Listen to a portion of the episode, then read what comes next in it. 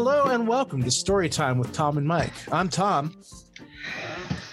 that makes me Mike. Hi, Mike. Hey, how's it going?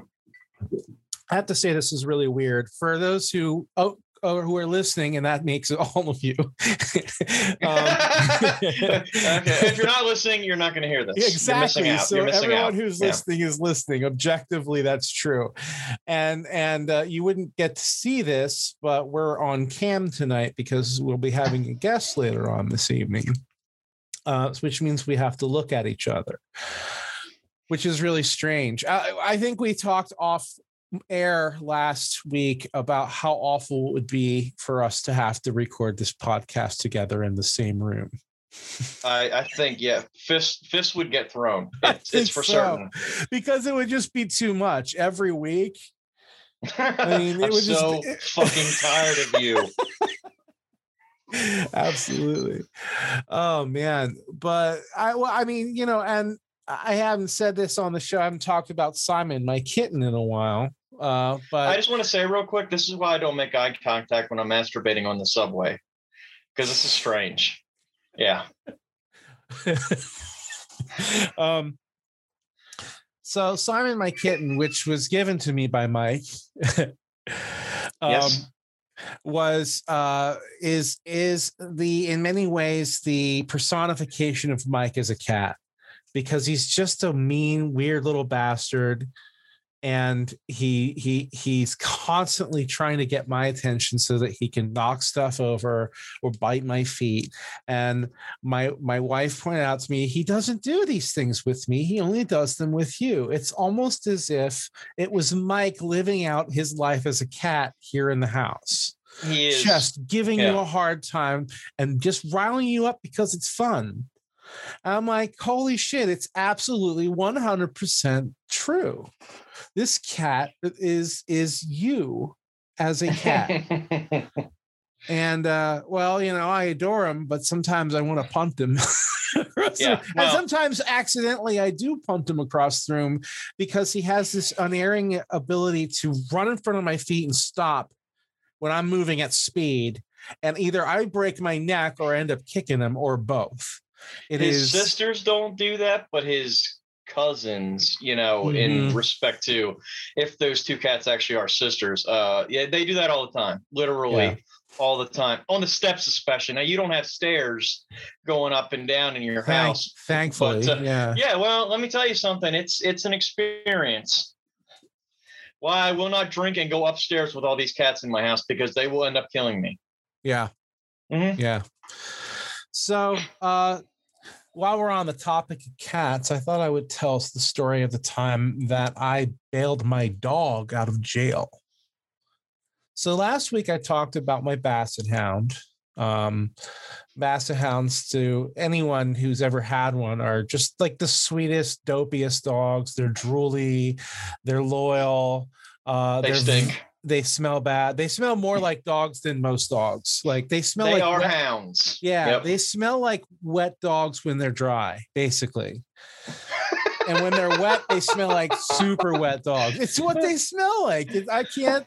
You know. they smell like wet dogs when they're dry, and when they're wet, they smell like two wet dogs. Exactly. Yeah. um, um, sweetest pie though, and and she was just totally separation anxiety like crazy. Well, we were visiting my parents one day, and we had her out on this lead, and the lead would run from one end of a clothesline to the other, and so she had run of the whole yard, but she didn't like uh, that. She decided that she was going to work her way out of her harness, and then you know we spent like the afternoon with my parents and she was fine to just be outside. I come back outside and the dog's not there. I'm like, hey, did you take the dog in the house or something? It's like, no.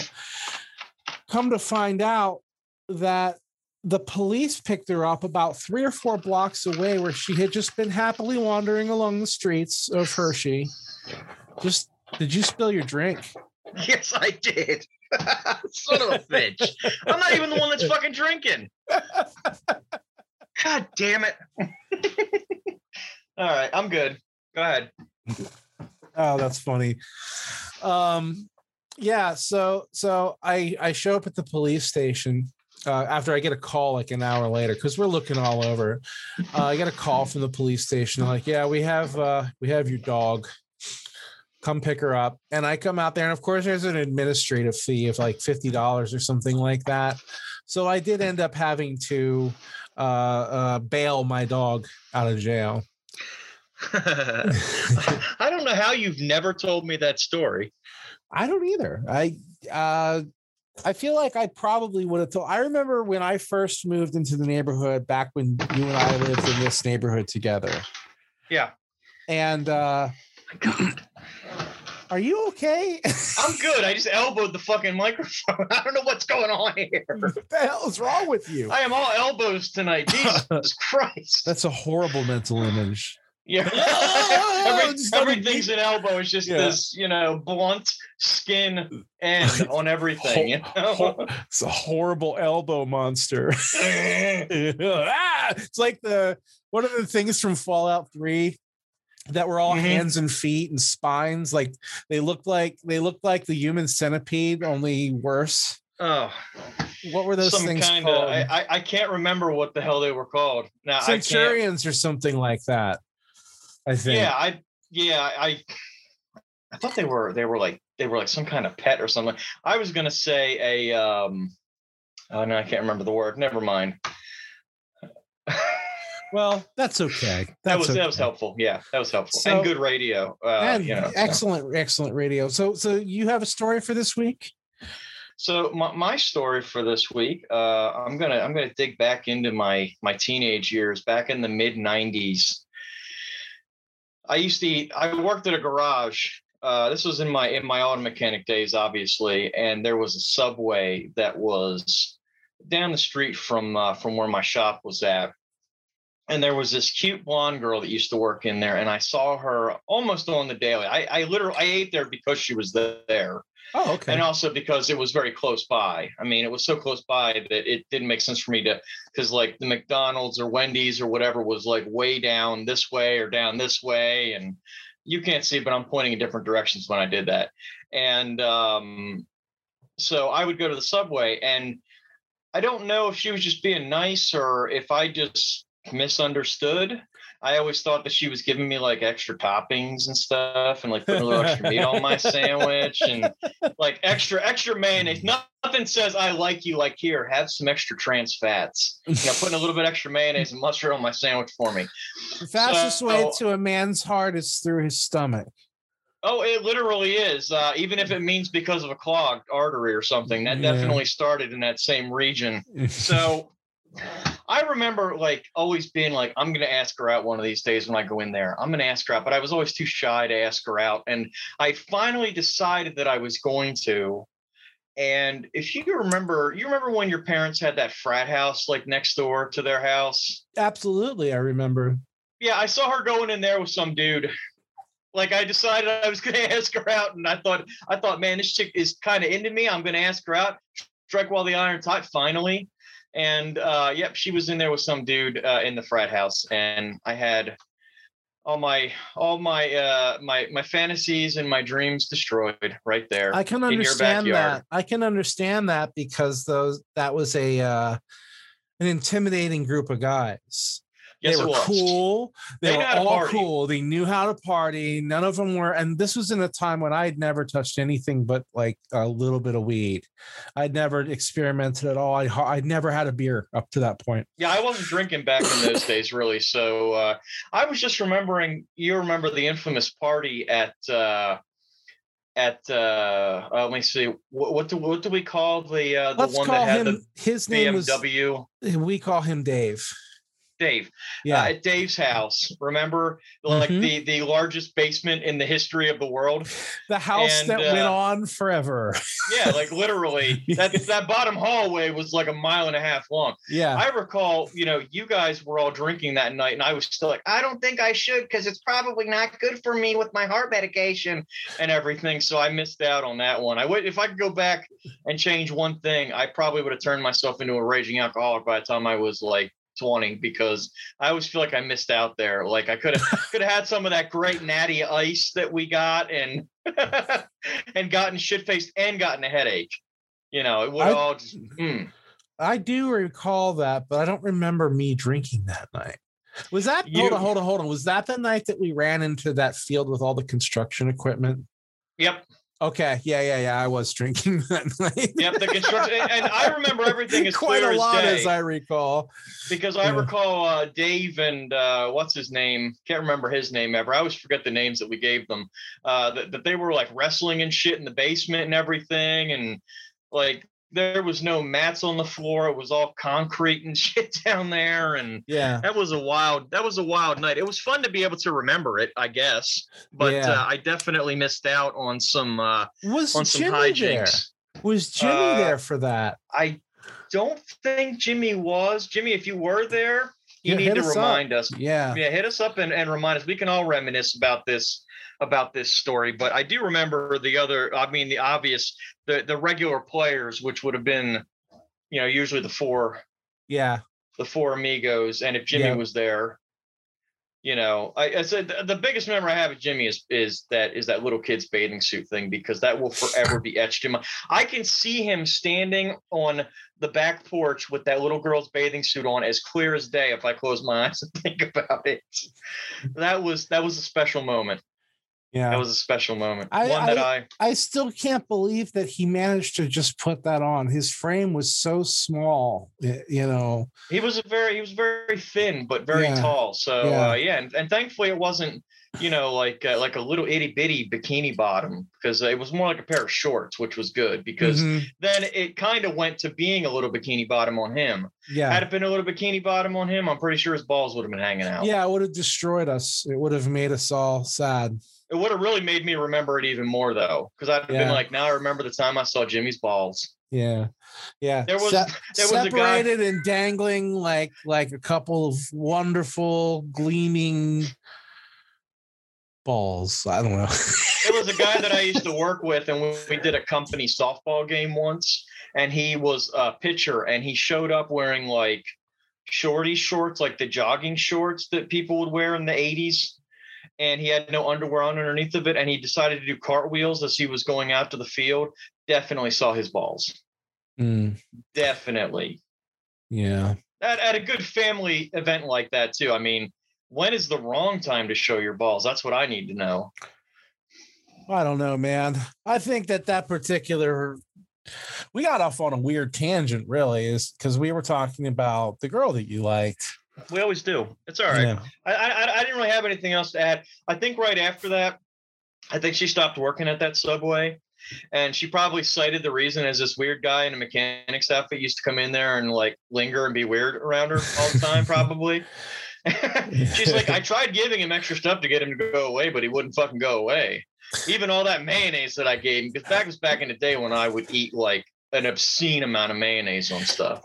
I remember when we went to go see a mo- the movie The Craft, and the scene where that homeless man gets hit by the car and rolls around underneath it, and they've got we that. laughed. We they've got laughed that out loud. shot. We laughed out loud in the theater while everyone else is like, "What the fuck? So funny? That's not funny." We saw that Uh, twice. We no, we went back another night.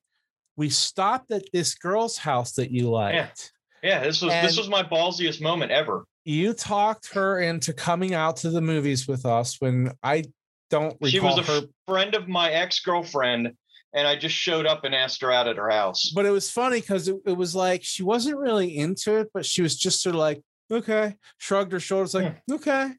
And then she came with us and we went to go see the craft again. And we laughed at that scene again.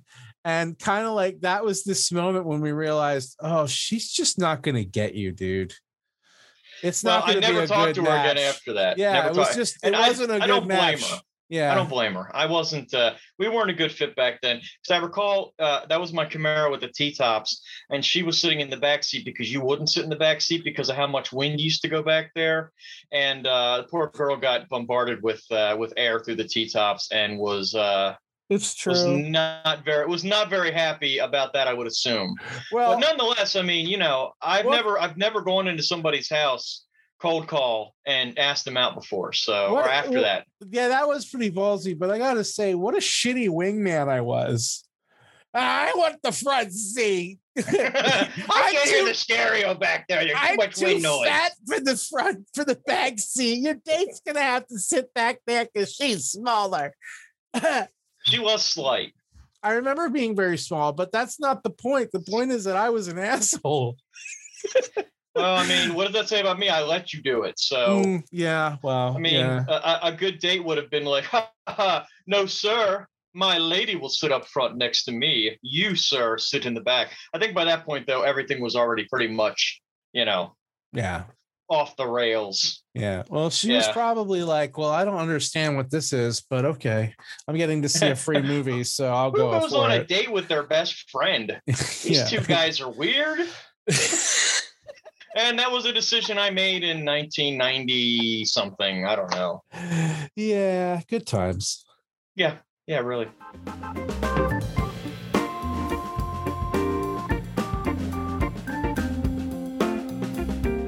Uh, hey everyone, we have our guest tonight. This is Lindsay. Welcome back, Lindsay. This is what Hello. our second, second or third time back on the show now. It has been a long time.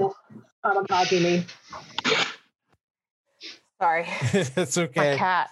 I knew he was going to act this way. Like anytime, anytime you try to do anything for yourself, your cat's like, Yep. you know, Yeah. knows exactly Mhm. what's happening. Anytime you're trying to work on something really intensive, Right. yeah, or something that requires like constant movement on the Mhm. keyboard, hmm yeah. I was getting it on one time. One of my cats climbed up in the bed and stuck their nose in my ass. That was terrible. Oh, Jesus. So God. technically, you've had a threesome with your cat. Yes. Yes, I did. Thankfully, she didn't lick anything. Yeah, that would It have been was just little a weird. cold nose, cold, wet nose. And I was like, whoa, hey. And I was like, well, that wasn't so bad. Maybe,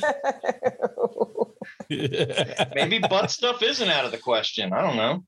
wow, that's not the way to test it, man. I don't know. yeah, I don't think you test it that way. I think maybe you test it with a human partner first. Well, Right. you know, I mean, Yeah. just the introduction of stimulus is all I'm saying. It wasn't the worst. Like, I want to know, like, when I want to know I'm when someone crosses that line, right, and decides that they're going to commit best bestiality, right? Like, where Let me. does- I did not commit bestiality. Let me just make that point right Oh, here. I know you haven't yet. We're talking about a threesome with the cat. Accident, no penetration. I know, We- I we were know. all good. I no, Mike. We all know it was an accident. So anyway, I'm saying that, that when you eventually do it on purpose, I just want to know what brought you to that point. Like, at what point did you cross the line? Go, go. I am ready to enter this gal. I don't think I have an answer for you there. Think about it and get back to me. No, I I think, really you know, want to know. YOLO, YOLO, you know. Yeah, How like I I know I'm not missing out on something? I Do you want to remember- know. Back in the day on the internet, the Mr. Hands video. Uh, Oh we my all God, know about yeah, Mr. Hands. Mr. Hands. Uh, Did you ever see it? I no. did, yes. I never saw the bits and pieces of I it. know. did too. It's a horror. It's a horror beyond horrors. Mhm. I think after Two Girls One Cup for me, I decided I wasn't watching any more of the videos. And somebody said, "Dude, you got to fucking see this." I didn't think that Two Girls One Cup looked real. No, no, no. That was definitely like some kind of peanut butter and or something else. That wasn't shit, but it was just the fact that you know they were spitting it into each other's buttholes and licking it back at. I'm sorry, that wasn't. It was there was nothing sexy about that at all. Yeah. Okay, okay, okay, okay. This is a good subject. So let's go. Worst shit you have ever seen on the internet. No pun intended. Worst Oh, shit I've ever seen on the internet. or like, Wow, or you know, see. wait. Now we're so desensitized, you know, because we see so much awful crap every day, and just you know, mass shootings are such a, a crazy reality now. Let's go back in time. So it doesn't have to be sex. No, not at all. Okay. Let's go back in time and talk about like the first things that ever scarred you that you saw on the internet. Okay, I got it perfect. So oh, I Oh, was yeah. I was in a porn chat room. Oh god, I thought you were gonna say you were in a porn at first. I was gonna go. That would scar me too. No, no, I was in like a porno chat room kind of a thing. I even remember it was called Alter Web. and it was uh and i remember the name of one of the dudes that posted in there his name was bob throbs it was just an open and people would share like links and people were straight having cyber sex right there in the room with 20 30 people present no one just total exhibitionists it was kind of like it, I always imagined whenever I went into chat rooms because that was how I started the internet. And I always imagined whenever I went into chat rooms, I pictured these as actual virtual spaces, like something out of um, Neuromancer or um, what's that movie with the Deliverator? Uh, the the the pizza, the the super futuristic pizza, uh, Snow Crash. Snow Crash. Never I would have not come up with that ever because okay, I've well, never heard of it. They're both like virtual worlds. They're like okay. sort of like like Ready Player One type stuff. Um, you know, where these these virtual worlds exist. So I always picture these chat rooms as places. Um, and so I always pictured the the ultra alter what is it, alter web uh, forum as being like or a, a chat room as being like this big sleek bar with black countertops and glass backs, like something out of like the 90s. And in the center of it was just this orgy pit. he was just fucking and sucking and having a great old time. It was wonderful. But Sounds I remember, kind of like uh, Gomorrah from uh, Fallout New Vegas. Yeah, very much like that. There you go. Um, so I remember just being in this, and someone said, "For a fabulous orgasm, click here," and I was like, "Okay," and I clicked. Oh no! And it's a rotting human's head in like a lynched, like who had been lynched, someone who had been lynched and had been hanging dead for probably about a week. And it shocked me so badly that I turned my computer off and I did not get back on the internet for a fucking week. Yeah. It freaked me out so fucking bad. And like now, if I saw that, I'd be like, hmm, yeah, look at your marks. You know, I'd be looking at it like forensically right. because right. I'm so desensitized to all that stuff. And I don't say that to say, hey, look at what a badass I am or how edgy I am. It's just that mm. you get curious, someone posts something, mm-hmm. you look, and then you're a little wiser. Especially when they're offering that. you an orgasm. I mean, oh, yeah. who, who wouldn't? but you because I think that did you, have an orgasm? Did I you, did, Tom? I had a renob of the most immense proportions. it went up inside me. he grew like, a vaginus. A vag- I had, yeah, I had a mangina after that. I got a mangina. I'm on Greg. Yeah, I oh remember oh before before I saw anything on the internet, it was um uh Faces of Death. Like oh, that yeah. was like that was the kind of crap that we would rent. Mm-hmm. And whereas, you know, most of that junk was like um there was like Holocaust footage and mm.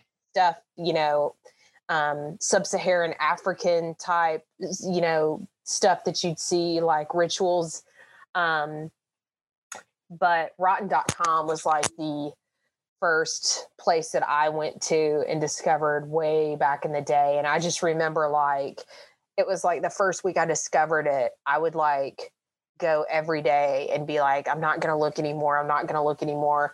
And then I would see something even worse, you know, than I did the day before. And I just had like the most awful nightmares. It was like a, you know, it was a mixture of seeing something really awful and but it was you know it was like burst your bubble like it was like this loss of innocence type thing too mm-hmm. like realizing how disgusting and depraved and awful the world is well not only yeah michael that, jackson's thriller had that effect on me not only that but also when you're exposed to that stuff you're you're you're just left with how immensely fragile the human body is.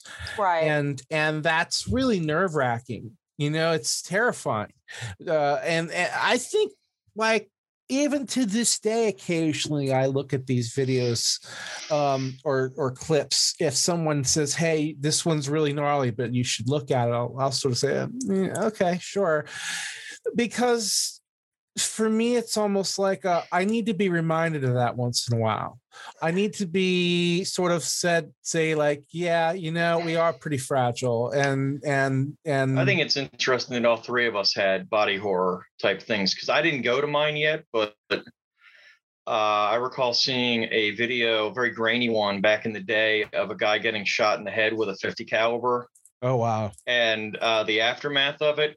And the other one was a guy had been running from the police, jumped off of an overpass, not realizing what was underneath of it, and had jumped on a spiked fence, and it went in like under here, ripped his head off. And it was just his head on the post and his body down underneath. I saw that. That was, picture like- of that. Yeah. Those two things are the ones that stand out to in my mind the most. Yeah, I saw the um the first video that I can remember and just being like, holy crap, was the I think his name was Nick Berg, the guy that got deta- decapitated by the Taliban. Oh god, was- that video is horrible. Yeah. I've never watched it for that reason because I was like, I know I, I don't want to see it. I don't want It's to I see like a it. it nightmare. Yeah, I turned it on for like 10 seconds and I was like, nope. And now it's like um there there are some videos that for whatever reason I can deal with. Like um I remember when the Las Vegas shooting happened, Oh. um back when um uh, this sounds like callous or whatever, but it's like it was like the only way you could like see actual unfiltered news um, and see like okay. I thought you were se- going to say nude there for a No, second. And I was like, oh, that'd be horrible. No, it was, it was like one of the only places you could see like unfiltered news when you didn't know what was going on in the situation was um, like a forum like Watch People Die on Reddit, except they got rid of it. Um, but back in the day, I would like go in there when a mass shooting would happen and when there was wasn't any information because if anybody had any cell phone footage from it, like it would It get would uploaded there. there. immediately. And Yep. somebody had pieced together all of the Las Vegas um, shooting stuff, like all the Snapchats, all the video, like everything. And it Hmm. was just super gnarly, but it was just like it didn't do anything to me. But then there's this link for me that's always stayed blue um, called Funky Town. And it's the Mexican cartel, like um, torturing this guy, and Funky Town happens to be playing in the background. It's just a legendary internet video, and they Sorry, basically like that fucking song. I know it's it's like this Oh. weird juxtaposition, but they're like basically slowly cutting pieces off his face with a box cutter, and he's alive the whole time. And I'm like, yeah, that link's gonna stay blue forever. Yeah, that and the the, the Taliban beheading. I'll, I'm sorry, Mike. Uh, Yeah, I'll go then. I'll be right back. I'm sorry. Uh, the the Taliban beheading, like where they're literally sawing this person's Yeah. head off, is like I hyperventilate when I think about it. I hyperventilated when I watch it. I've never had that reaction to anything before that Yeah. I've not seen with my own eyes. I was like, ah, got to turn that shit off. Mhm. um, it was just a visceral reaction. The people who sat there and said, "Oh man, that was really cool. You should see this too." Like I worry, like there's there may be a mental health issue there. If Yeah, you're there's able to look something at wrong. that, you are too desensitized at that point, man. I mean, that's like seeing combat ten thousand yard stare. Uh, if you're able to look at that and not feel com- completely, just I don't know. I don't even know how what I'm trying to articulate. Right Well, we now. have like whole generations of kids that have grown up, like a whole generation of kids that have grown up with the internet and have Mhm. always been able to see shit like this. And it's like, uh, I mean, I can't imagine that makes them more empathetic, compassionate people. I mean, growing up like that, being able to see stuff like that all the time, like the kind of creatures, the desensitized creatures they've grown up to be, Yeah, that's worrisome. it is worrisome. But you were going to I say, Mike. actually, I was reminded once we were sitting here and I was talking about it. The first thing that ever did that to me. You remember Budd Dwyer? Oh God, yes. Mhm. I was sitting in my house. We had a we had a snow delay that day because it had been snowing. That was on live television, You saw it and it and it Yep. cut into the cartoons that I was watching. And they I was didn't. in, I was they in, I was in my it. parents' bedroom. I was in my parents' bedroom for whatever reason. They had a TV in there, and I was watching it in there while I was kind of laying around waiting. Yes, and that should happen on the TV. I actually blocked it out until a few months ago. I decided to watch it again. It was just horrifying, Just it as is horrifying. absolutely as Wow. horrifying. I It- was in like second grade or third grade when that Yeah. happened. Yeah, it still sticks with me to this day. Well, because it was the most profoundly disturbing thing to see. And we weren't, it wasn't like the footage they ran later that day or the next fucking week, where, Where it was, like, you know, yeah, it was all cut edited. away and it was cut away. We got to That see should happen live. about 18 gallons of blood pouring out of that man's ruined mouth, is what I remember seeing. And I'll His never, ever not yeah. see that. I'll never forget that. To have Yeah. seen that at, at, our, at the age that we were shown that, I mean, I'm surprised we're not both fucking Dexter. Right. You know, that scared me away from ever doing anything creepy, Yeah, you know, when it came because yeah. I was like, oh my God, that was the worst. I don't even I can't even describe to you how that made me feel at that Mhm, point. Like I had nightmares about that shit. and yet I am Oh, yeah. obsessed with horror.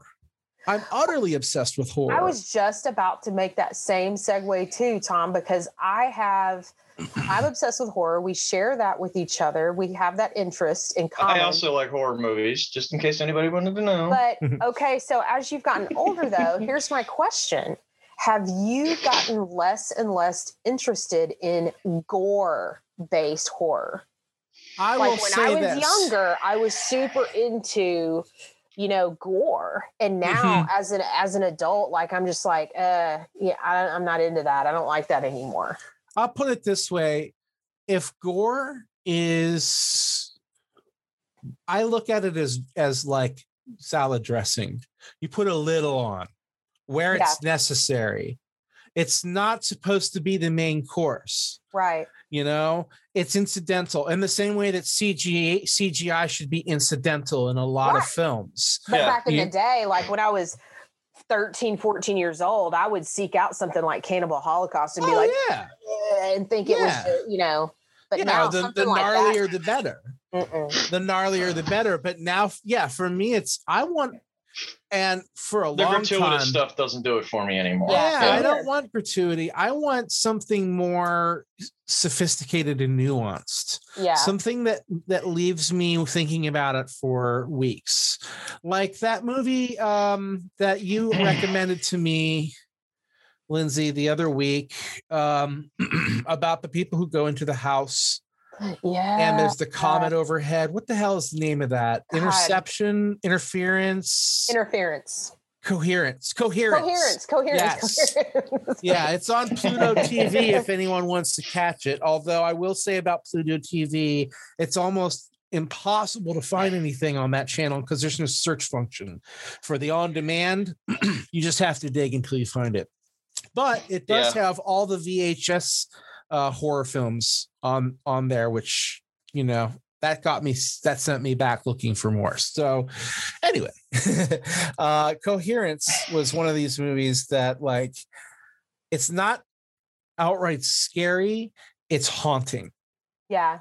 It's I go for haunting. I, I go for haunting because here's the thing like as an adult i think the difference between as an adult and as a kid is that like um as a kid it's almost like you um everything is super scary to you because you have almost like that hitchcock point of view because the scariest thing is like what you're imagining in your head right? Right, you right. know that the less they show it's like that that big gnarly monsters in your head and it's so it screws you up. As an adult shit. you've s- you know monsters you've seen monsters Right. you've seen all the worst shit that can They're happen real. you Yeah. know And what yeah, and you know real. that they they look you know that they look just like us Mhm. just like us right so Yeah. like when when movies try hard to make somebody creepy or to you know make a situation creepy i'm like eh, whatever like the creepiest stuff is the stuff like you just never see it coming right you know right You know, speaking of horror movies, if you want to see some funny shit, go on YouTube and look up where they take like The Shining and make it into a TV sitcom. Like, I've like seen where that, yeah that's Yeah. that's some pretty funny shit. yeah Like I guess if if you ever need a palate cleanser after you watch something that really fucked with you, yeah, go ahead on there and be like, let me see if they did this as like a as like Seinfeld sitcom or something like that. yeah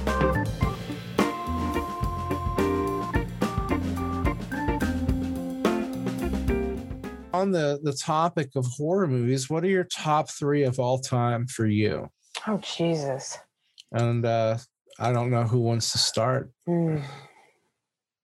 I like to go myself personally. I I love um uh, I'm I'm a classic classic horror guy. I, I'm not uh, surprised really, to hear that.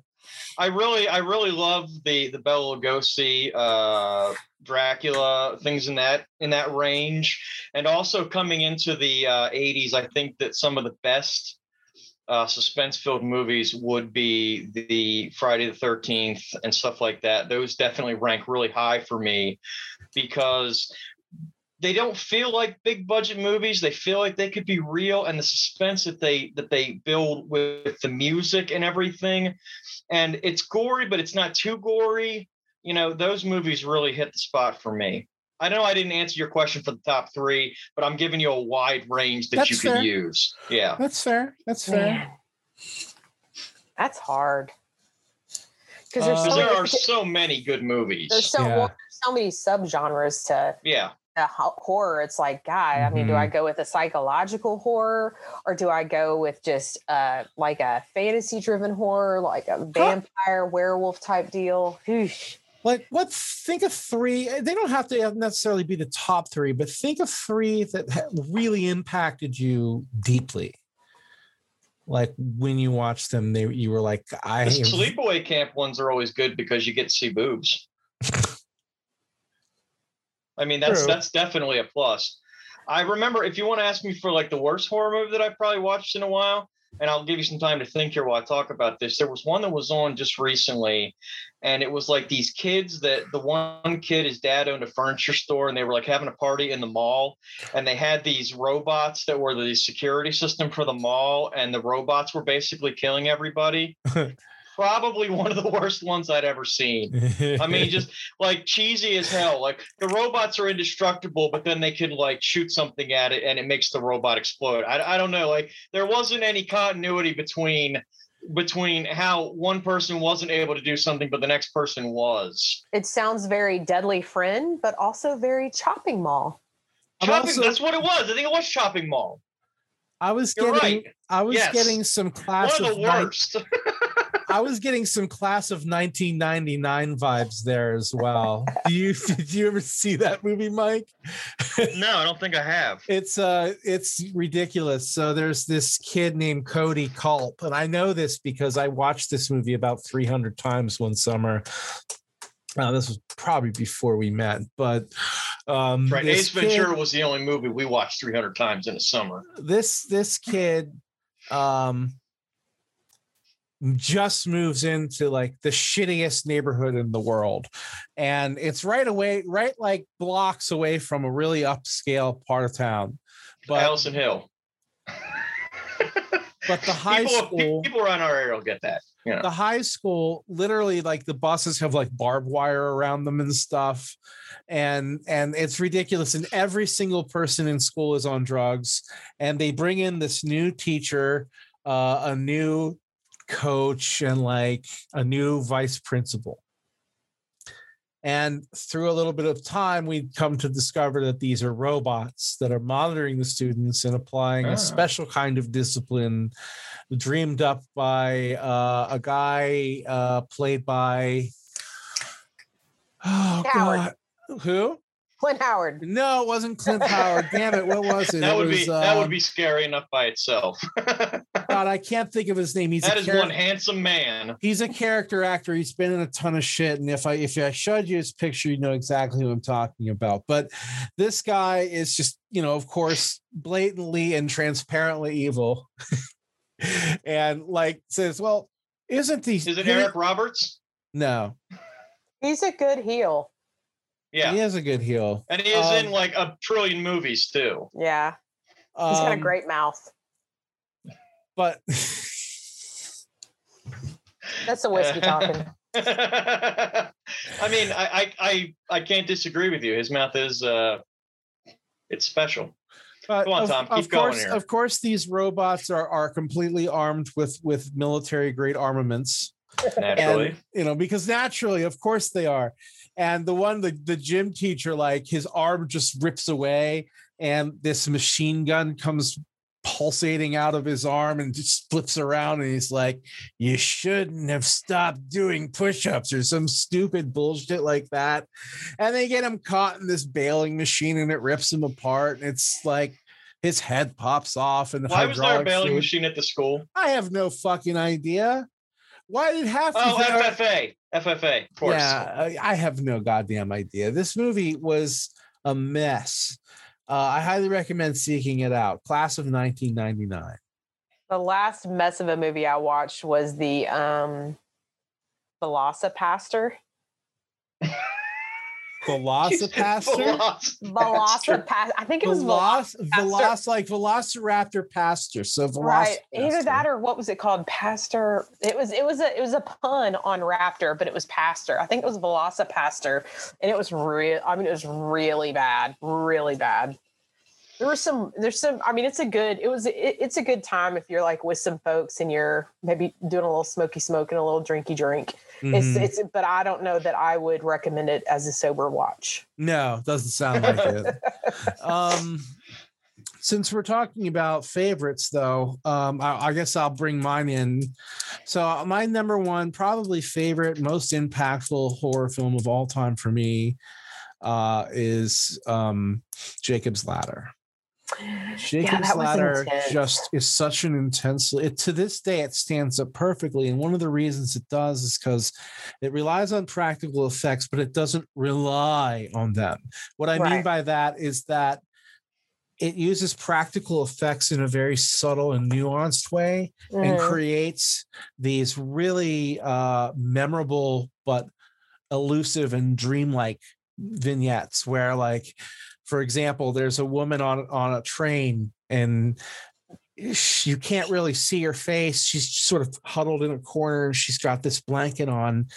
And uh tim robbins character happens to look over at her and notices she has a tail and and it's just as he's leaving the train and then he turns away and she's looking right at him and then she speeds away and he's like what the fuck was that and there's no explanation whatsoever and the whole fucking movie is like that and it just keeps intense getting in more and more and more intense Man, I need to watch that again. it's such a great movie what's so I've never wonderful watched about it, it, but I have to. Yeah. you do. Yeah. It's what's so Yeah. amazing about it, uh, uh, aside from the fact that it has one of the most amazing like twists for a horror film I've ever seen. And I won't say any more than that because I know Mike I, hasn't seen honestly, it. I and- remember it. I remember it being such a badass, amazing movie. But Yeah. I, but I think like I watched it so young, it messed me up, and I just have never watched it again. Yeah. I can barely remember anything from it. Yeah. Well, it's it's disturbing. It's an extremely Yeah. Now's disturbing the time film. to watch it again. Yeah. Um, I saw a lot of stuff way too young, and so Oh, a lot of a lot of very like bogus type kind of just garden variety horror, horror freaks me out. Like I'll I'll never forget. Um, I saw The Exorcist. Okay, and I grew up in a very very fundamental um, religious family. Okay, and you know I I. I I can't remember if I caught it on like USA Up All Night with Rhonda Shear or some crap, you know, edited or whatever. Going back Um, in the time machine there. Right. Or if Mhm. I saw it, you know, like on HBO unedited, I can't even remember.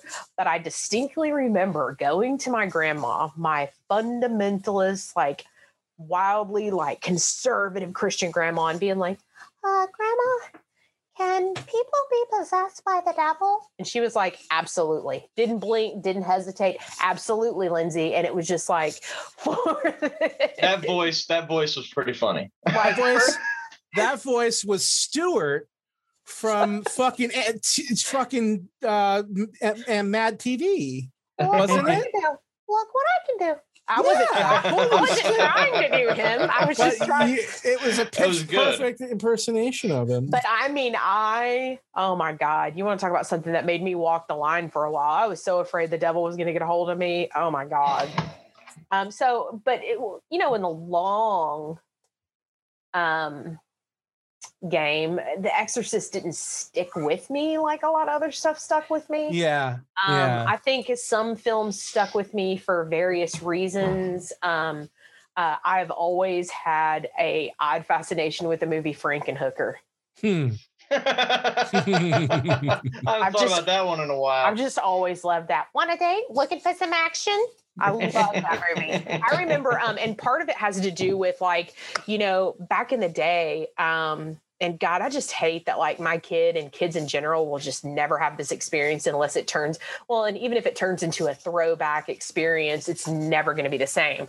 But like just the freaking um like ritual of being like, we're going to rent movies and like yeah, yeah. there bro Yeah, and you're for like you for you're certain. walking through the you're walking through looking at stuff picking up like just the visceral experience of picking out a movie as a kid and um frankenhooker had this remember the huge oversized jewel cases Yep. Mhm. and they were in the hardened plastic and The then clan like, cases. yeah it, well no this well i don't know if it was in a this one um the the frankenhooker one it was like a special edition case and it had Mhm. like a little push button on it and when you push the button her bolts on her neck lit up and it went what oh, a day. nice. Nice. Nice, yeah. and so like i wanted to see that it was one of those things where it's like i want to see this movie i want to see this movie i want to see this movie so i was so convinced it was going to be so badass and then i see the movie and i'm like that was so stupid but i've always been obsessed with it It's yeah, I can understand that, and I'm really glad that you brought up the the renting movies thing because I don't know if I think you probably said that you watched the movie Mandy. Mhm.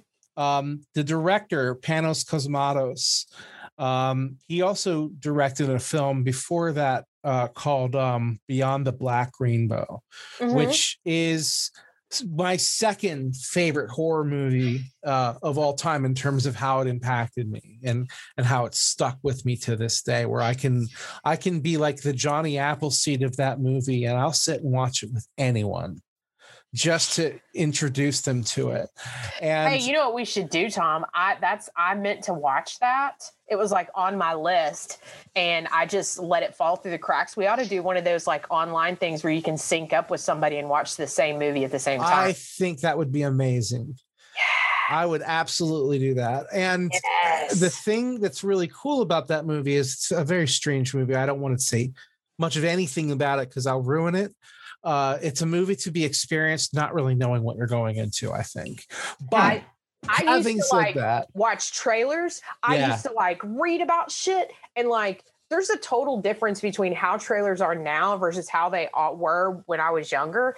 And now it's like when um when somebody says something about a movie like I remember when um what was it? Uh freaking God, Human Centipede came out, okay? Mhm. and um the only thing I saw was like I was on CNN or something, and I just saw this headline: "Most disturbing movie horror movie ever made?" Question mark, and I was like, "Click, I'm all in." And right? like all I did was open the article, write down the name of the movie, and I would not read anything. And I I have the most fun in the world just freaking going in blind to stuff. Yeah. I love go I went in blind to um human centipede. I had no idea what it was about. So I was Oof, just that like, must have been a shock. oh my god it and it was like i loved that movie more than so many people because everybody like knew the twist when they went in and they knew what it was about i had no clue and so when it finally came around i was like no are they really this is really happening. Holy crap. Like and i loved that movie. I thought it was disturbing and i Yeah. loved it. And I- that dude uh what's his name? Uh dater something. I think it's dater some uh god i forgot his name. Like his performance in that movie and then the fact that like in the most disturbing scenes there was just like no music no soundtrack no score nothing. I was like that's brilliant. Um, the the reason I had brought Please up, mute your phones. that was me sorry just, I'm just kidding.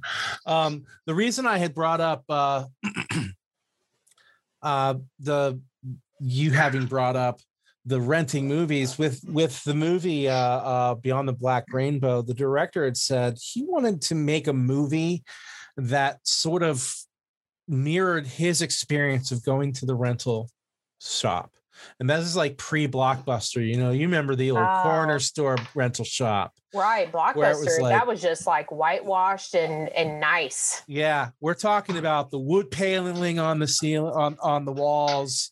You know, the red or dingy orange carpet, And a porno section in the back. a porno section in the back. Yep, absolutely.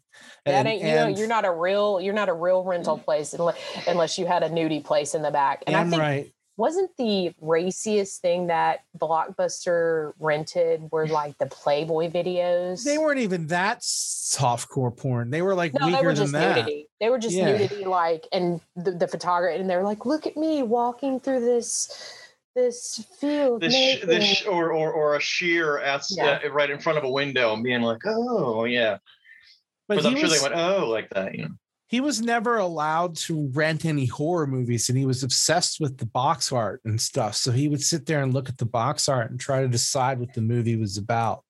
You know, and how it went down based on that. So, between that and the confusion you have as a kid when you're watching a movie you're not allowed to watch through, like, you know, through a crack in the door or whatever, yeah, that and then trying to piece that narrative together and how it gets twisted in your child childlike mind you know? That was what he was trying to produce as a film with uh beyond the black rainbow is that Oh, feeling. That. yeah he that. wanted to make that feeling so the this sort now of now you've got me really excited about yeah. Oh you're gonna love it. I I, I, I i'm surprised you hadn't watched it. Yet i thought Well, you you would know, there's there's just uh God, there's you know, there's sometimes I get really super duper overwhelmed because Yeah. there's so much to watch, and everything is like. I remember back in the day, it would be like, "We're watching this movie Friday night, and that's Right. what we're doing," and it's like you almost you you're just really spoiled now because it's like by the time Friday night rolls around, what what's what's gone on? Uh, you had a shit week, and oh man, you know, I just kind of want to laugh now. So you have like the the privilege of just being like, oh, let's watch a comedy instead. And now we have Mhm. 5,632,000 films to choose from. I mean, Yeah. and everybody has their streaming thing. And if you're not in the mood for a movie, like it, it goes all the way down to like a two minute little web series on YouTube. Like there's so much Right. to watch. It's Oh my God. my wife and I have degraded in times at times to the point of like we'll cook dinner together and then we'll we'll watch like two or three fail videos that are like eight minutes long a piece. Right. And they'll be like, Yeah, I'm bored with TV. Let's go sit in the bedroom and read. And that's the Yeah. rest of my evening is just you know, like sit in I the can't bedroom and read. I can't even stand TV right now, to be honest. Like I, I have to, I have been meaning to watch the Ghost, uh, uh, Ghost in the Shell, um, the one with Milla Jovovich, I think. Yeah. Mi- I Milla Jovovich. I can't think of any TV I'm watching except for still, for whatever reason, hanging on by the nubs of my fingernails to The Walking Dead. Why? I have to. I gave up on that a while ago. To be Well, honest, it's it's it's right near the end, and it's kind of like it's kind of like that that boyfriend that you're like, well, maybe if I just treat him like shit, he'll break up with me instead. But like it's almost over, almost over. But uh, I'm just kidding. That's awful. Um, the uh, the last episode that was on was like Origin of Negan, and it was Mhm. just an entire hour of Jeffrey Dean Morgan, and it was legit the best episode of Walking Dead in years. It was incredible. And his I- his real life wife played Lucille, his actual wife. So that was really interesting. Hmm. I just I just recall that episode from I think it was season one that was actually written by Kirkman. And it was like about this old folks home, and it was this total departure from the storyline that was going on. And I was like, what the hell is I I feel me feel like maybe Kirkman shouldn't be writing for screen. But now I understand that Invincibles or uh is is up like there's an actual series on amazon prime based on the invincibles comic which is another Oh. robert kirkman It property made I- me I- think of the Incredibles. you're not a comics person are you i forgot that you're not really as much into comics Me? yeah are you I am, but really like select comics. Mhm. And um, I just, with anything, comics, TV, makeup, drag queens. It doesn't matter what I'm into. Like when there's just too much to consume, Yeah, yeah, I get overwhelmed. yeah. Like I like my um my husband's super into wrestling. okay. And he was just super convinced that I wouldn't be. And I was like, what are you talking about? I grew up on wrestling. Didn't everybody like wrestling Yeah. rules? Um, and I mean, grew up Uh, in Memphis. Tommy, you didn't watch wrestling. But I like wrestling. Yeah, but, I um, did. it, Live uh, events and it everything. just got to it just got to an era with wrestling that it was just too much. It Mhm. was like like now like it, it- it's leading into WrestleMania. Like my husband's been watching wrestling like three hours a night, and I'm like, what the fuck? This is like too much to keep up with. I watch a lot of indie wrestling. Well, and I mean, I, I'm into anything, but it's like I have ADHD as far as my, you know, attention span goes, and it's almost like I like I have to have room for all this shit that I like. Mhm. That's one of the things I really like about Reddit is I can take my interests and boil them down, and someone will post a, a forty like they'll take a they'll take the best four minutes and forty five seconds of an eighteen minute video and compile Yep. them down for me. Yep. Like I like I like watching MMA fights. I love that kind of shit, but I don't. I'm not like sitting there for hours watching it, and someone's like, "Oh mm-hmm. man." you got to watch this whole fight. It's incredible. He's so technical. And it's like, I don't know what I'm looking at when I see technical. I just Yeah. want to, you know, I'm not, I'm not a fucking MMA spectator. I'm just someone who happens to like watching really talented people fuck each other up really, really Right. well. It's I'm down for that if somebody has a party and they get Yeah. the pay per view and a bunch Yeah. of people are there and Yeah. everybody's drinking and there's food and there's socializing going on. That's when I can watch a full fight. Otherwise, I'm Right. like, no, I'm I'm good, dude. I'll watch the knockout tomorrow. Yeah, give me the clips. Give me the Right. highlight reel. I want to see this guy duck seven hits in a row at like Right. where he looks like fucking Neo from the Matrix because he's moving so fast. That's what I wanted to see. I don't want to watch them beef this guy up and talk about how his record is and all this other shit I don't care about. Like Yeah. that part I don't care about. That's that's uh, what that stuff is there for is to make the part where they're not bleeding interesting. Really Yeah.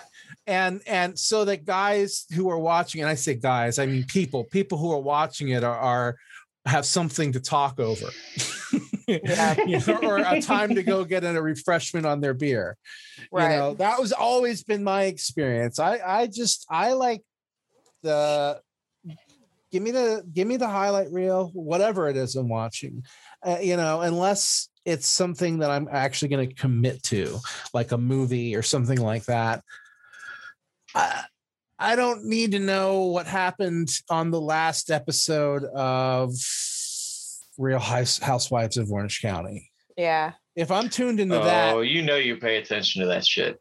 I, I I just when I watch that stuff, it's like with this sort of smug satisfaction that I'm supposed to dislike everyone on the show. yeah, yeah. Like you're sort of supposed to dislike everyone there. Um, and if you I don't, always look you at the will. women and go, why couldn't these women get somebody better than this turd? That's what I always do when I'm watching 90 Day Fiance. Because if they get a turd, then they have like a guarantee. Because because you you watch 90 Day Fiance, you know who Colt is.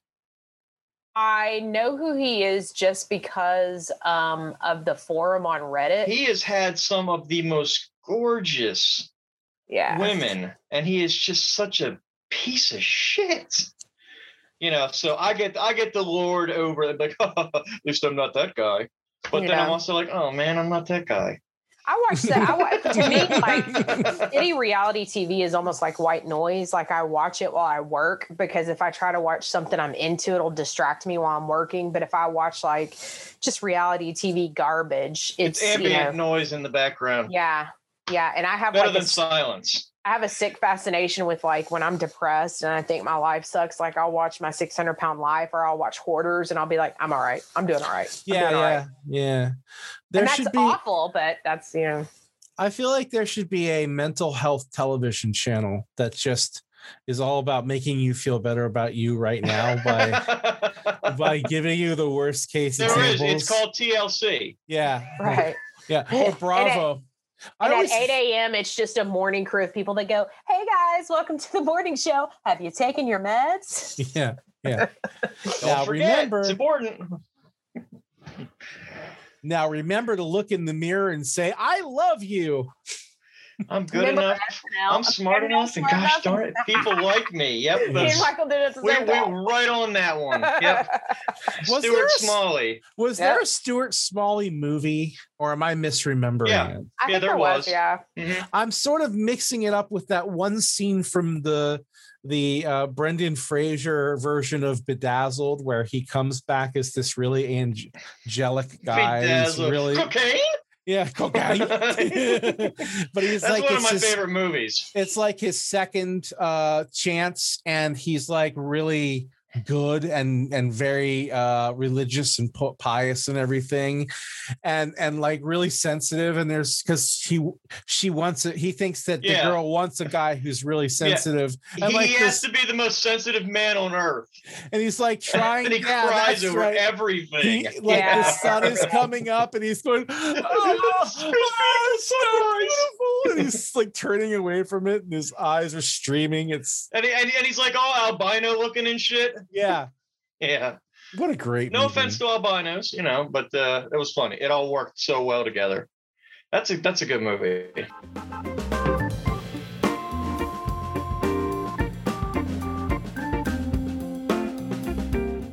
going back to horror movies like we were talking about earlier one of the things i miss from horror movies of the 80s is like uh and it, of course i'm sure it had to do with that visceral experience we were talking about of going through the to, to look at the the tapes because like that was such a huge part of the sell of the movie was getting people to pick up your tape and rent it you mm-hmm. know but like the art of like 80s horror movies Oh, was the shit It's Like, like Oh, I yeah. best. literally in my head like right now i can i can see some of like some of my favorites like april fool's day with the girl with the knife behind her back and her hair is in the noose you know what i Mhm. mean? Silent Di- night deadly night with the the axe with the santa suit on the on the on the chimney with the the snow. Like i can see so many of them in my head. Uh, Don't you think it's true that 70s and 80s, and particularly got strong in the 80s, that there we saw this really strong surge of schlock in the form of action movies, horror movies, a lot of different genres. We crossed a lot of genres, but it was mostly action movies and horror movies. I think it's mostly in the 80s, but, but there was a 10, at least 10 year area there where movies were just fucking fantastic. yeah, and, and it was schlock. It was just it was there was no pretense about it at all. It was like this isn't a film, this isn't cinema, this is a flick. You're gonna watch a flick with me Yep. today, and you know, The porn was also really good then, too. Just well saying. I- women actually had like pubic hair which was awesome um, I know, that's coming right? back. Hey, that's I coming back. know. That yeah, is coming back. I'm what seeing they more call of it. what they call Bush now is not Bush. I'm sorry. At least it's not this. Got a little bit of fuzz. Oh, I'm super hairy. I can't Hey. believe I left it grow this long. At No, least it didn't. that prepubescent shit. That's true. That's true. I mean, it's a I step don't in like the looking right at a girl who direction. looks Hey, like she's hey. 10 years old, you know. You're not going to get it all at once. You have to allow for I the know, man, trends but, to but, change. but I want it. I know. I really don't give a shit about guys talking about their preference without a nary a vagina to shave. Like you don't even have a dog in the spot. Like- Have you ever tried shaving a ball sack? Come, come talk to me after you've lived through the '90s when everybody wanted you to have like the shit completely shaved. Snap. I didn't. awful, awful. I didn't. You weren't looking in the right place. uh that and like uh, up until like the mid god almost 2010 I've been was just pro Bush expected, always. expected oh it Listen, awful I'm gonna right, come right out and say I don't have a problem if you don't shave your legs. I don't have a problem if you don't shave your armpits. It's to No, me, I, don't, give, a, fuck. shit. Yeah, It's whatever you're comfortable yeah. with, man. That's exactly Who the way that I gives a think. I, I If- tell my significant other that all the time. Like, if you're doing that shit for me, don't. Because Yeah. first off, I want you to be comfortable, and that to exactly. me is what's important. Exactly. And uh, let's be honest, I'm I'm I'm gonna do whatever I'm gonna do, regardless of whether you have leg hair and armpit hair or not.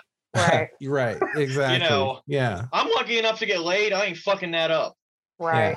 I just I don't understand why I can get out of bed and I can be ready in 15 minutes. Yeah. And I, you know, a woman can get out of bed and have 15 minutes and be asked why she looks like shit today.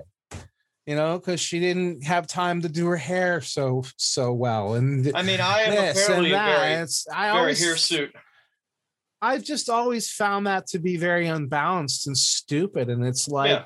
It, you know, it's easy to say, well, just don't do those things. But if you just don't do those things, everyone looks at you like you're sick or something. Like, what's wrong with you today? Why? Like don't you're sick, like you're Oh, lazy. Yeah. Oh, why do you have hair sticking through your pantyhose and shit?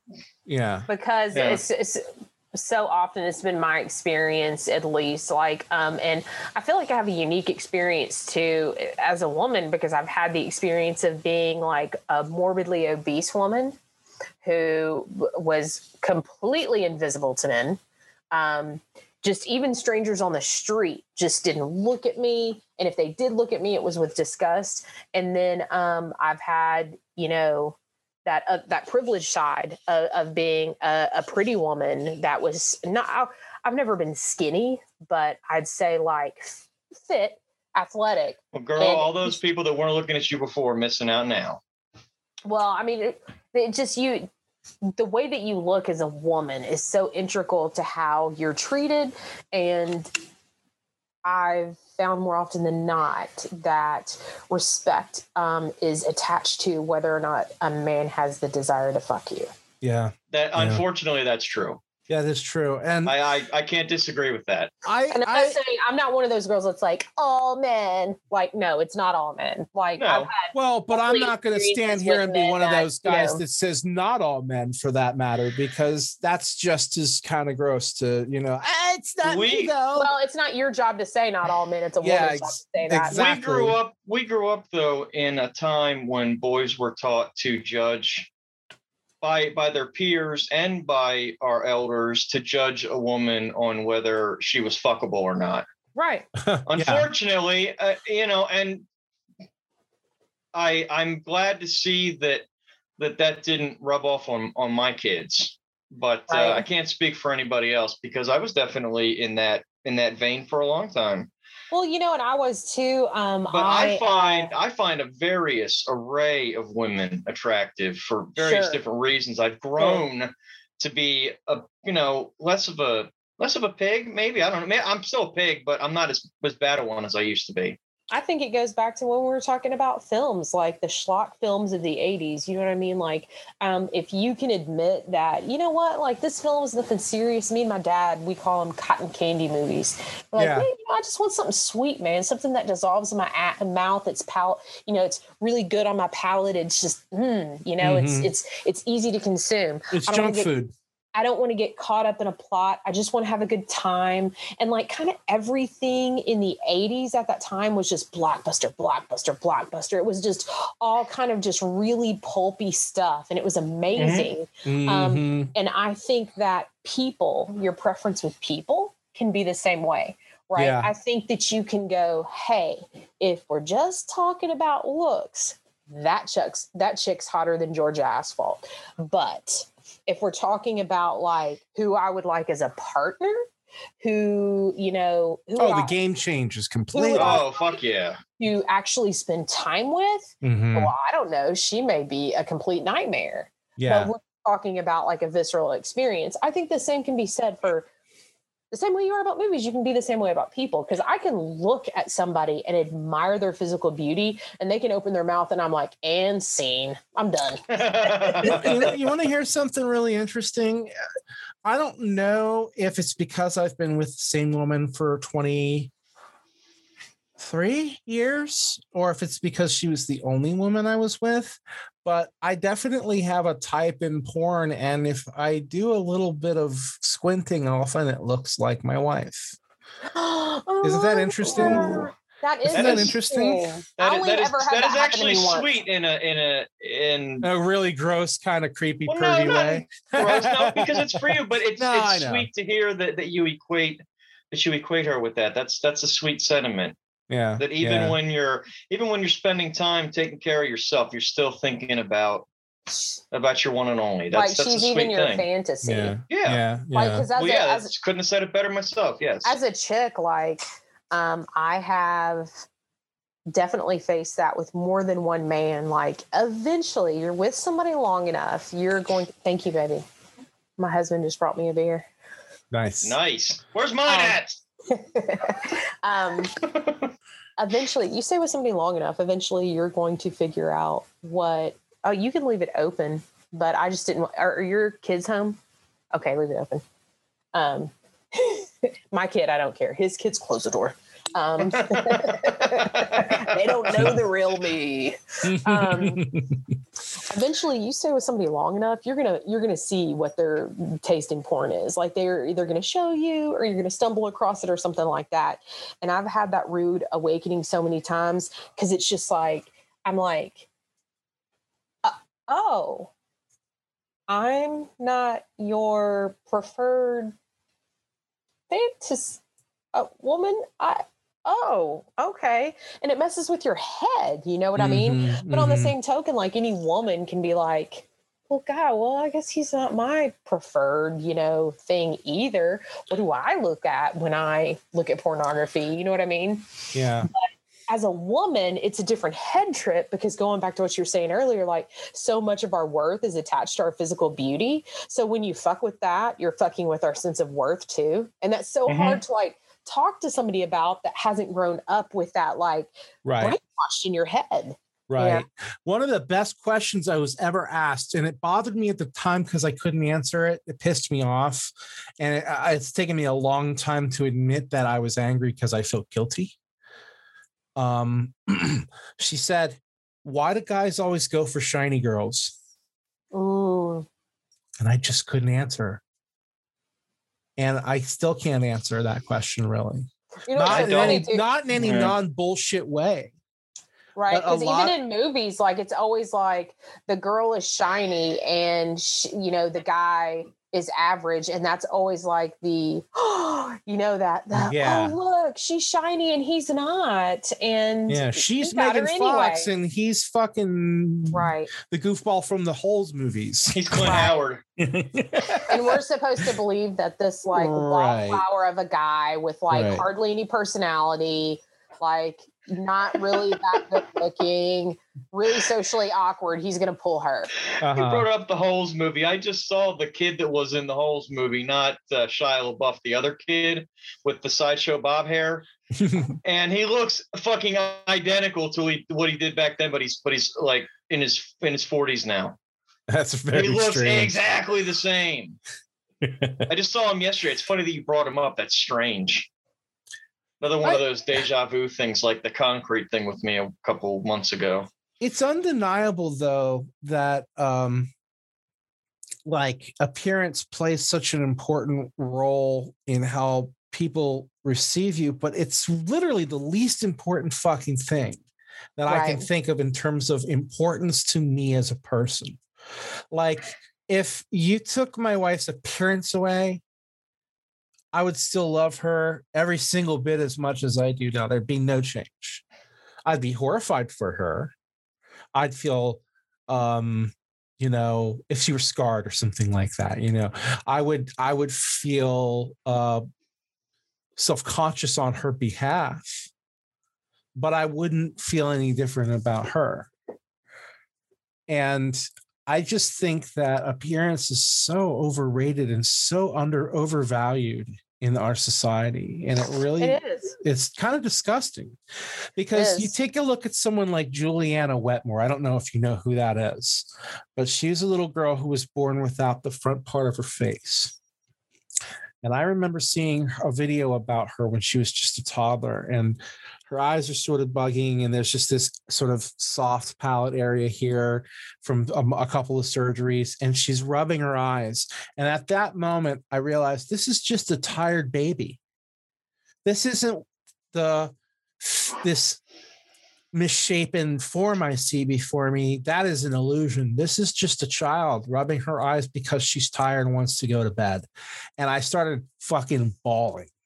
And I was a little high, I'll admit that. But um you know, I was, I was, I was so taken by that, and I've been fascinated with her story since then. And she's had quite a number of surgeries, and you know, every time she she's looking a little more physically typical, I guess you would say. I don't like the word normal very much, but um, you know, she's looking a little more typical, and um, they're able to restore more of her face and make her look more uh like like what she would want to look like and and it just to me it's like that should never have mattered she's probably been set off set She back in so many Fucking ways adorable and has improved a ton. I was just looking at her. you just looked her up yeah, What's her name again? julia wetmore or whitmore Juliana. Juliana. juliana Wetmore. wetmore yeah Yep. yeah yeah i mean even as a baby she's just a beautiful little girl beautiful soul you can tell you know what i mean? Like you can just tell with that. And i don't know it, it changed me that that moment changed me in a lot of ways kind of like i leveled up so to speak. Ding, It's like ding. ding, ding, like i had this realization i would i could never go back from. Yeah, it's um I don't know, there's so many varying levels of shit you have to deal with in the world and it doesn't matter what level you're on. There's always going to be somebody that deals with more than you. It's like a it's like a check. It's like a reality check to mm-hmm. kind of put you put life in perspective for you. And what's funny is that when you run into those people that have all the problems, some of them seem super happy. You know what I mean? They seem super happy and they're like, I I'm happy with what I got. And meanwhile, here I am with all my first world problems and all my bullshit, Mhm. and I'm miserable. Why am I miserable?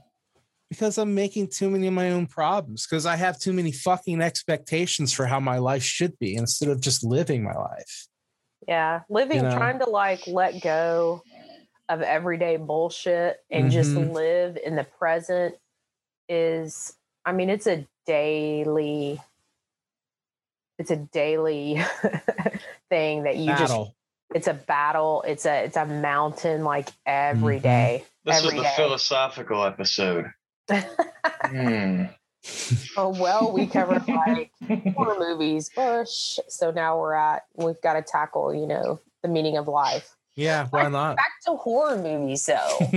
So, I mean, there's so many things I could talk about that like rocked my world at a certain age. Like there's Reanimator and Basket Case, and there's freaking um, Night of the Comet and The Curse and um, April Fool's Day and My Bloody Valentine, the original. Um, you know, Silent Night, Deadly Night. I was just such a mark for 80s horror. Mhm. Um, so there's so much to choose from in that respect. Um, Night of the Comet was a big one for me. Uh, I was really into that. Night of the Creeps, those kind of went hand in hand. Mhm. Um, I was really into both of those when they came out. Um, What about like John Carpenter stuff, like The Omen and uh um The Thing? Um, I wasn't as big like it, you know, really I hate to like do like draw a gender line in the sand or whatever, but it really seemed like the thing was a movie that like all my guy friends liked and I Mm. just I was just like eh like I um not to say I disliked it or whatever, but I just think that sometimes you have to see things at the right time, at the Yeah. right age, in the right window, and if you don't, you just miss them. Maybe the thing is just a a a, a, a body horror little boy's terror of the vagina run amok in Atlantic. maybe. In, in Atlantic uh, or in, in Antarctica, you know, I remember like- being because there Really are no in- women in that cast. There's none. Yeah. It's just a sausage fest. And all those, everyone there is super paranoid. So Mm. maybe that's maybe that's more of a thing that men can identify with. Yeah, maybe. I remember liking um, a lot of Clive Barker. Oh, yeah. Um, I loved Nightbreed. I loved that movie. Mhm. I was so into that movie. Um, and I mean, I like like the typical stuff too. I loved Halloween. I loved Nightmare on Elm Street. I loved, you know, all that kind of stuff. Um, but 80s horror, like I still to this day, like I, you know, he just kind of described a little bit of an 80s horror movie and I was like, kind of sounds like Chopping Mall. You know? like, I, Chopping Mall. I couldn't Classic. even tell you, couldn't even tell you the last time I saw that movie. Well, I But, would like- call you my re- our resident expert on horror movies. You you Really? you- oh, for sure. You knock it out of the park for me. I Oh wow. I don't know. I don't know half the references you drop, to be honest. I think that's just I think that's just a testament of how much time I spent really like lonely and feeling like I didn't have anybody.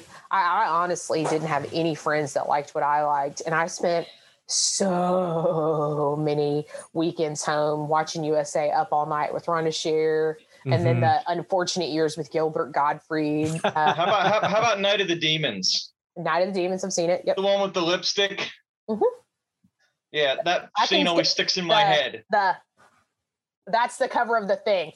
Yes, That's the cover Yes. right there. I can see the cover in my head. It's a great cover. I was Very I was at a party cover. one time, and uh, it was me and my girlfriend at the time, and like one of her friends and some other people. We were watching, and she started doing the lipstick thing, and then pushed it into her nipple, and the lipstick disappeared. And I was like, "Oh, my mind's blown!" And I just saw it recently, and I was like, "Yep, it holds up." You know, lots of 80s stuff kind of holds up because there's lots of practical horror in it, like practical effects. Mhm. Well, and I mean, you know, there's certain things that are just sort of timeless. Yeah. You know, I the idea of a demon that haunts you in your sleep, for example. Yeah. Oh, is yeah. a really really powerful effect i don't know if you ever saw um they made a film i can't remember what it's called but it was based on the nightmare on elm street Oh, movies come on, bitch! it was based on the Rick and Morty. It was based on the nightmare on elm street movies but it was about a demon that took the shape of freddy because of it required belief in order to exist Huh. So it took the shape of Freddy because enough fans believed, or something to that Oh, effect. Wow, that's interesting. And it and it was just this sort of loose demon. Like it wasn't even really a sentient creature. It was something Mhm. like um like an astral parasite that just attached itself to I a, a thought, you were gonna t- I thought you were going to talk about the Netflix thing about sleep paralysis and all that, the sleep deal. I thought you were going. Oh, I swear to God, I thought you were segueing into that. I was like, oh my God, that was terrifying. No, I saw that and that that was pretty terrifying. Yeah, I I'm I think that of all the stuff that like you know the high strangeness Mhm. stuff like UFOs and Bigfoot and Mothman, I think one of the most interesting and terrifying are the shadow people. Oh yeah. Oh we yeah. we need to have you back for the next Halloween episode because Ooh, do. that would that would be Mike for some reason thinks that Halloween uh material means gross you out with horrible bloody stories of stuff of people that he he healed. I think it fits in. Don't you nah, don't dismiss me. We should, we should make a plan now. It is what April, May, June, Mhm. July, August, September. Oh, six months. Okay, so we have six months to all get together a spooky tale to tell. okay. And let like and and try like let's try to make it like a either like kind of a family tall tale or something that was like this was supposed to be true kind of deal like something like really spookyish in that vein Okay. Okay. I've got plenty of material. Yeah. I, I I think I pre- I think I described some of it in the mm. past on the show, but Excuse me. with giving me six months to prepare it, maybe I can smooth out some wrinkles, yeah make it more uh, presentable. yeah i don't know what my lifelong thing has been with horror i don't know if it's attached to like the real life horror i've endured and the trauma that i've endured and maybe it was just like a cathartic thing to me to It's- see people going through trauma and then somebody Yeah. survive and get away at the end. Right. I maybe think- that's it i don't know I, I think it gives your brain another way to process it. Yeah And and and probably you're right that there is something to be said about the fact that there's like the survivor, because that is I can only think of a couple of films off the top of my head where there are no survivors. And even then, there is undoubtedly a heroic sacrifice that takes place as opposed to, oops, well, everyone just died. Right.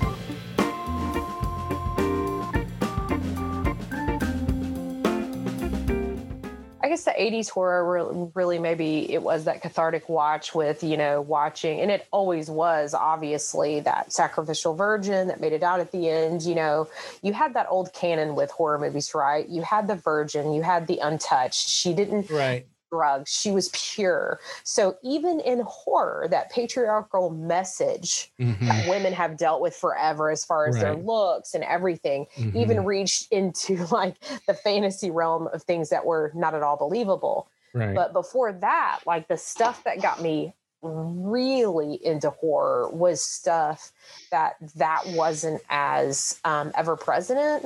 Like I was really obsessed with the Twilight Zone. Um, oh, really- yeah. Really obsessed with Richard Matheson. To this day, Richard Mm-hmm. Matheson is like my favorite author. Love his work. Yeah. Love his work.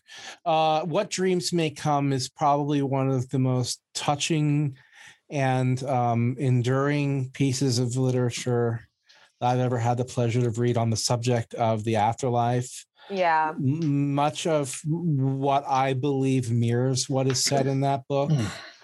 In terms of like how the spirit endures and how afterlife works and how we sort of put ourselves where thematically we belong based on how we lived our lives Right. you know that's that's just my belief but i love that book so so much and hell Yeah. house is an incredible book uh, i am Mhm. legend is incredible I Am Legend was the first book I ever read that made me weep. Yeah. And I um I actually have God, where is it? It is it's in the living room. I have a first edition copy in the living room. Mm. nice Um, and I was so pissed, pissed when the Will Smith version came out. Not because it's not a good movie, because I mean, it, like objectively, if you stand away from it, it's like, oh, that's an interesting movie or whatever. That's an interesting concept. But like, I Am Legend, it's 130 pages long, and to me, it is the most perfect 130 pages, the most succinct horror I mean, it's not it's not even really a novel. It was it was you know delivered as one, but it's a novella. Let's be honest. yeah But it's the most beautifully, perfectly written 130 pages in horror history, in my opinion. yeah It's just perfect, and it's just like there was nothing I ever read in horror like.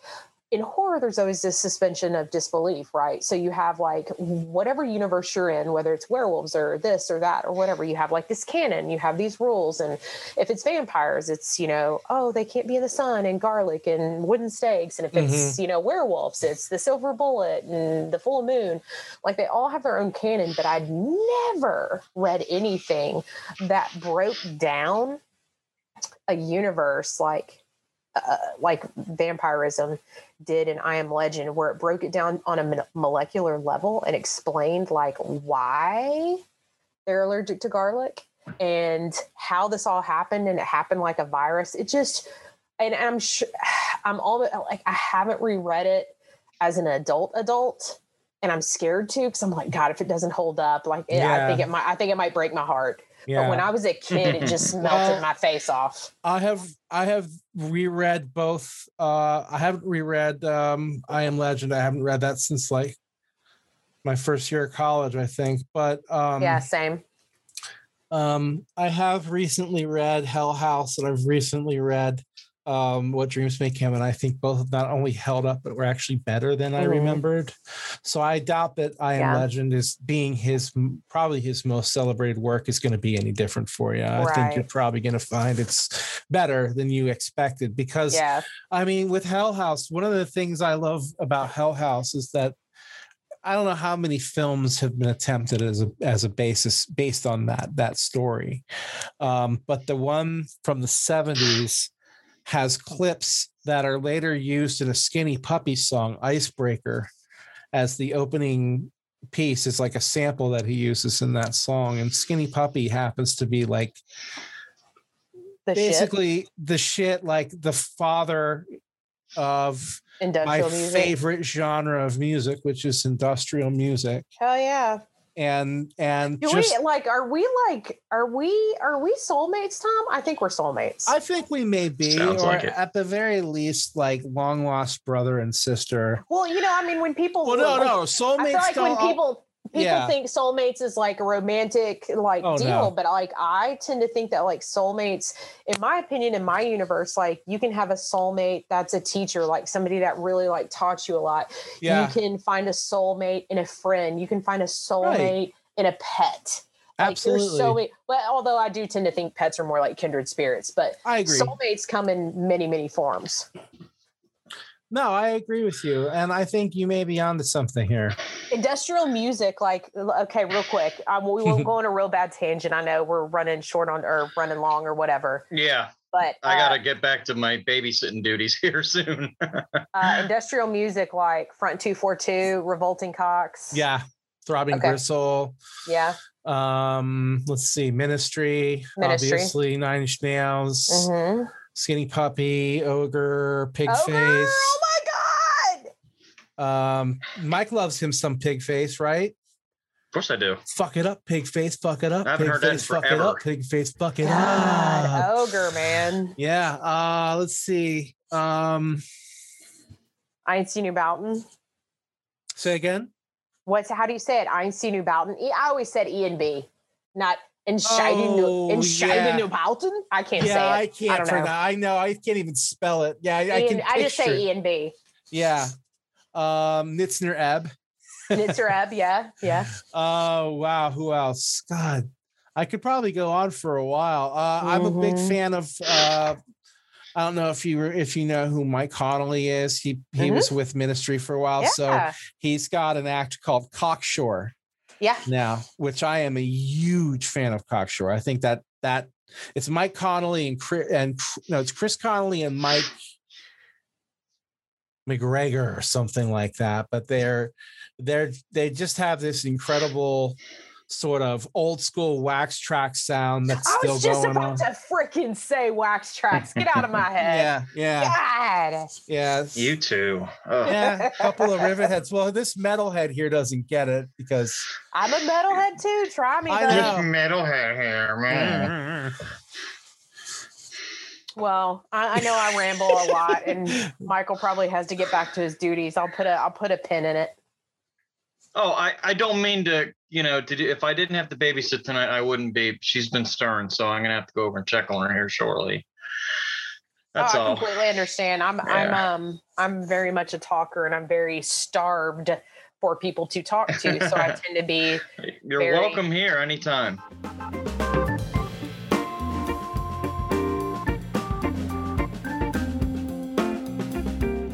So I was going to the store the other day and looks like something Mike has to say. You okay, Mike?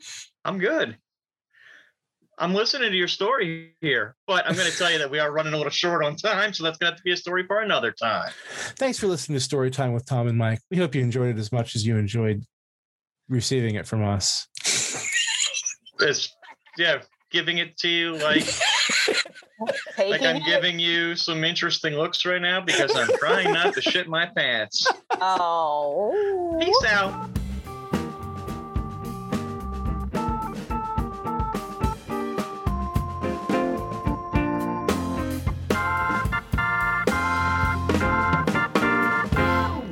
Have a question for us? You want us to talk about something on the show? Would you, dear listener, like to ask us a question? Send us an email at storytime with Tom and Mike at gmail.com. We'd love to hear from you.